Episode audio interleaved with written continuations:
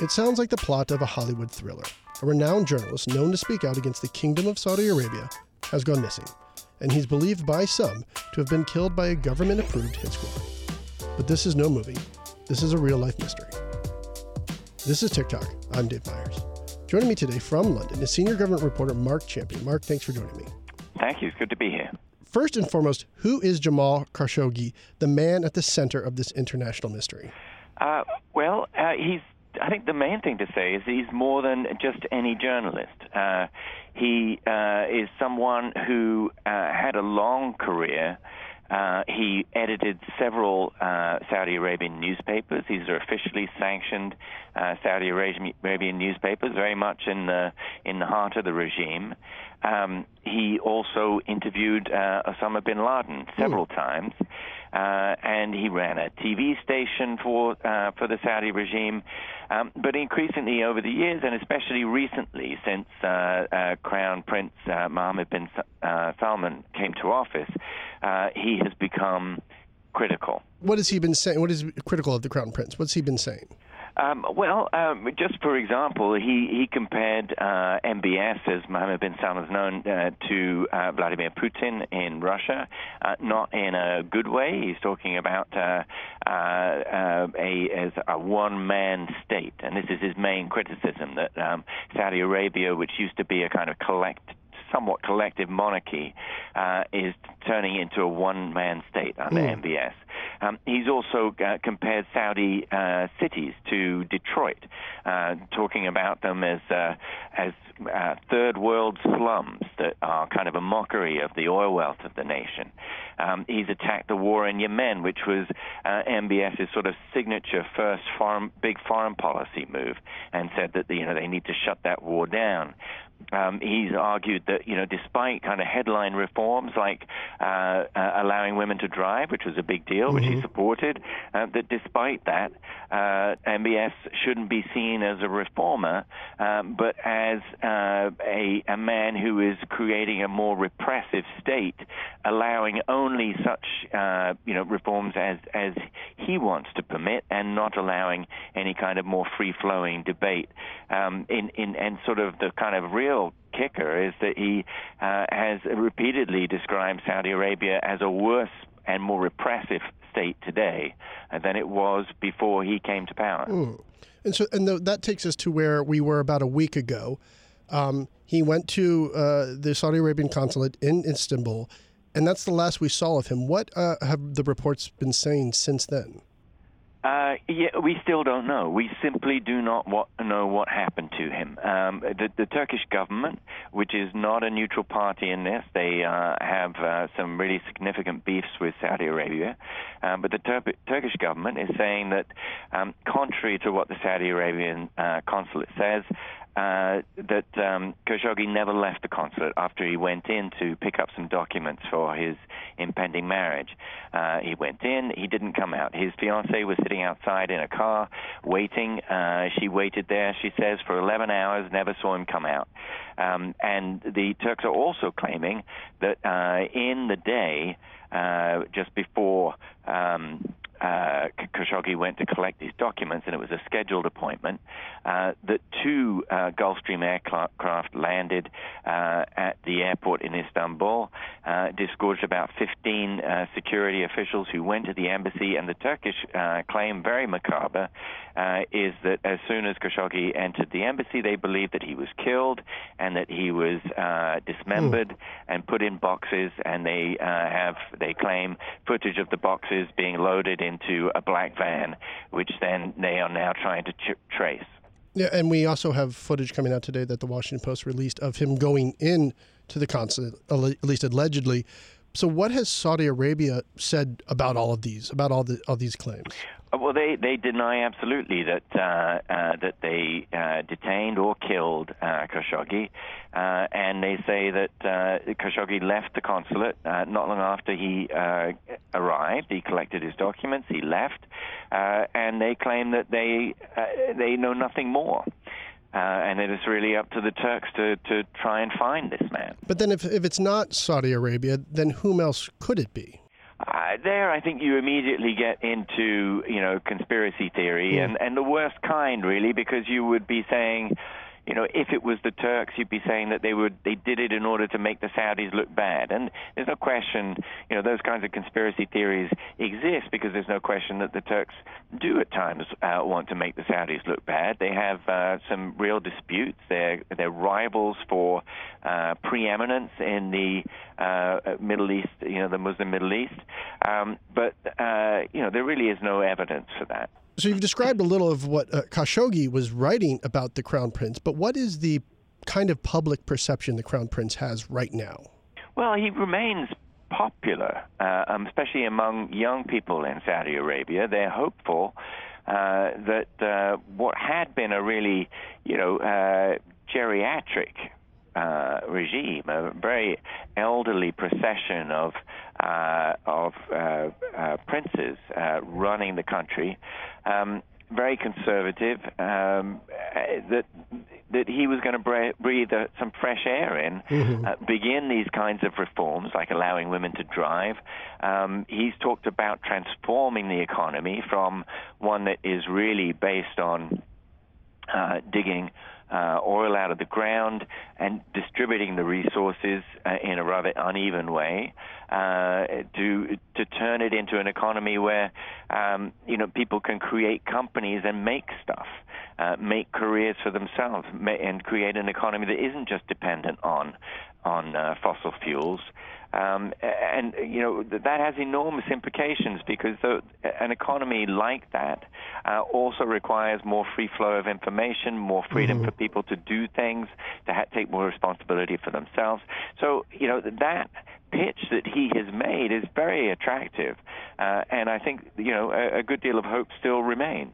So the way he can be described as a, a, a modern leader as you said, the economy, uh, allowing women behind the wheel. Those all seem to be positive things, but he still, you know, detained over 100, almost 200 of, of his enemies recently, didn't he? Yes. Uh, you know, he, he had this big sweep where he brought in uh, some of the country's richest and most powerful men. Uh, he also purged uh, the royal family itself. You know, in that uh, the the royal family in Saudi Arabia, that you know the way that it worked was that there are different lines within mm. the royal family, and the important jobs were kind of distributed amongst these different lines to keep everybody happy. That's now been kind of uh, uh, consolidated just around uh, those uh, directly loyal to the crown prince and his father, um, and that's the, the that's the context for the criticism that Khashoggi had, saying that Saudi Arabia is being turned into this sort of uh, slightly more collective rule, into one man rule. And and where is where is Turkish President Erdogan in all of this? What is he saying? Well, uh, you know, in, in, in a sense, uh, this is all quite rich uh, because Turkey is uh, the number one offender uh, mm-hmm. worldwide in terms of uh, abusing the rights of journalists, putting them in jail, um, you know, forcing them out of their jobs, taking over newspapers that once were relatively independent, and bringing them under his own control, the state's control. So, uh, in a sense, you know, his complaint about uh, the mistreatment of this journalist is, uh, is, a little rich. But on the other hand, this is, you know, Turkey is a sovereign nation, and uh, this is a dissident, a Saudi dissident. Um, uh, who you know who became a dissident, uh, who was in Turkey under Turkish protection, and he according to the Turks, has been murdered. Mm-hmm. Um, so that is a very, you know, it is a significant issue, um, and it's an issue that I think um, will cause, if it becomes clear, if the Turks can provide evidence um, that uh, he was indeed murdered, uh, then this could really become a rather difficult issue for Saudi, and not just with the Turks. Yeah, we've heard call to action from Secretary of State Pompeo, from the EU, from the UN, and the Saudi Crown Prince has extraordinary close ties with the U.S. and, and with President Trump. What is the U.S. doing in this matter? Well, I think this is, you know, this is uh, without question uh, unwelcome news for uh, uh, for the White House and for the the State Department. Uh, they they do not need this. They cannot be seen uh, to ignore or uh, let alone endorse uh, the disappearance or murder of a Washington Post columnist. Um, a free a free citizen. They they cannot. On the other hand, um, they are Saudi Arabia, they put a lot of bet, uh, bets on Saudi Arabia and on the relationship there uh, in terms, you know, in informing their Middle East policy. Uh, the US, US is engaged in Yemen. It is working with Saudi Arabia in order to try and isolate Iran. Uh, you know, Saudi Arabia is an important partner to uh, President Trump. His first trip, foreign trip in office, um, you know, he went to Saudi Arabia mm-hmm. and uh, signed $100 billion worth of uh, uh, uh, arms contracts, you know, and the MOUs for them. So it's very unwelcome news for the U.S., but it will be difficult. And the relationship, in any case, the honeymoon was showing signs of fading. It has to be said. We saw. We heard the president say last week that, you know, the, the crown prince better be careful because without me, he might not be in power much longer. Yeah, yes, he did. Uh, and he also said that OPEC was ripping off the rest of the world. Um, and, you know, most of that $100 billion uh, uh, of arms contracts, which Trump, you know, uh, very uh, happily, um, you know, touted when he went to visit Saudi Arabia, um, they haven't materialized. And at the same time, uh, the Saudis have uh, not listened to American requests that they uh, abandon talks to buy Russian S-400 uh, anti-aircraft missiles and anti uh, anti-ballistic missiles. So. Um, uh, there are signs uh, that the relationship is, is becoming a little more tense. If these claims somehow turn out to be true, that a Saudi Arabian government approved hit squad was sent to murder this journalist, what type of fallout are we looking at in the region and in Washington? Well, uh, you know, it, it's difficult to have a uh, crystal ball on this, but it, it's interesting. For example, that the f- first Western country to say anything was the UK. The UK has uh, very strong ties uh, with the Saudi uh, regime. It sells Saudi a lot of weaponry. Uh, it's an important relation for the UK, especially as Brexit approaches, and it needs all the friends that it can get in terms of you know trade partners and so on. And yet they were the first, and that is largely um, uh, because the, the, uh, the, UK has its own enormous issue at the moment with Russia, uh, whom it accuses of assassinating or attempting to assassinate uh, citizens mm-hmm. on UK soil.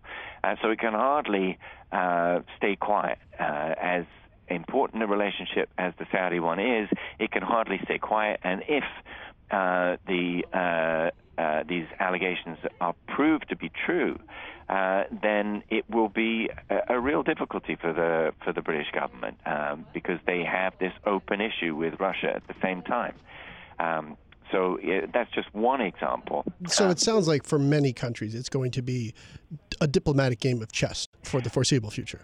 Yes, I, I think it will be difficult, and I think it will be hard, in particular because because of the nature of uh, the kinds of criticisms that Khashoggi was making because they are so personal uh, and focused on uh, uh MBS. Um, and he had this platform in the Washington Post where he was writing these uh, columns, very critical of the Crown Prince. it will be very hard to separate uh, any any sort of conclusive evidence that he was murdered by a hit squad from MBS himself, and that will follow him around as he meets other world leaders. Marc Champion, thank you. Thank you. Make sure you follow Marc and his reporting on Twitter. He's at Marc Champion One. That's a TicToc for today. Thanks for listening, and please head on over to iTunes and let us know what you think. I'm Dave Meyers. You can follow me on Twitter at David F. Meyers, and you get all your updates 24 7 at TicToc.